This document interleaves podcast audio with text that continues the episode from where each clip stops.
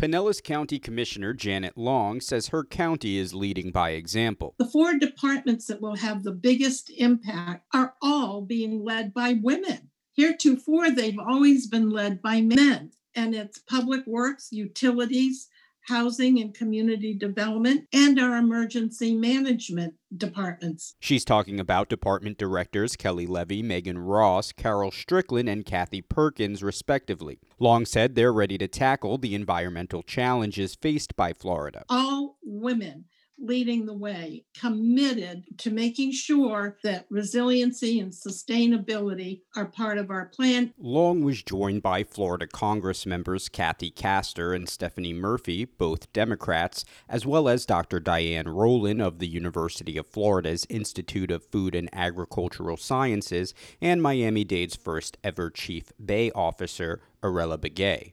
Castor said governments have spent decades putting off action on climate change as a state and as a nation.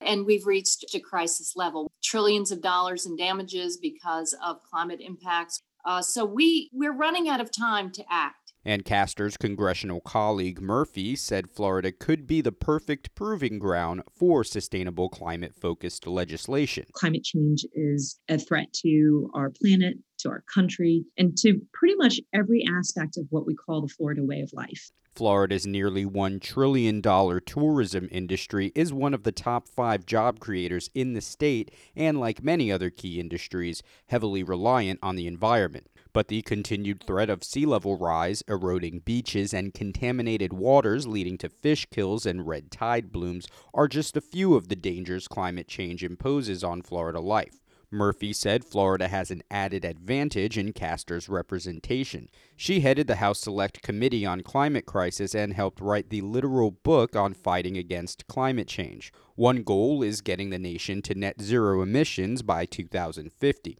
Murphy said that's now possible because of Congress changing the way it does business and forcing the cost of doing nothing to be factored into certain climate adjacent legislation.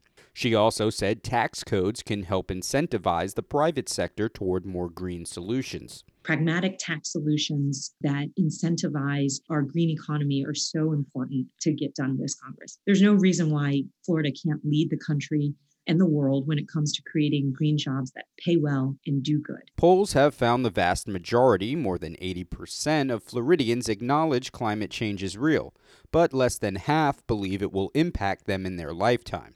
That changes as the population's age decreases.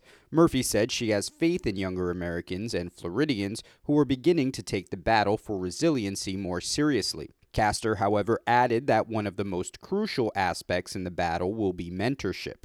She said it's important for academic and professional organizations to offer group and personal mentorship opportunities, especially when it comes to climate sciences. A lot of times, the leadership structures are set up on prior systems and they don't necessarily fit with our lives or with how we operate. And so, being mentored, I think, throughout the entire pipeline is really critical to getting women into leadership and uh, leading voices for climate change. For WMNF News, I'm Daniel Figueroa IV.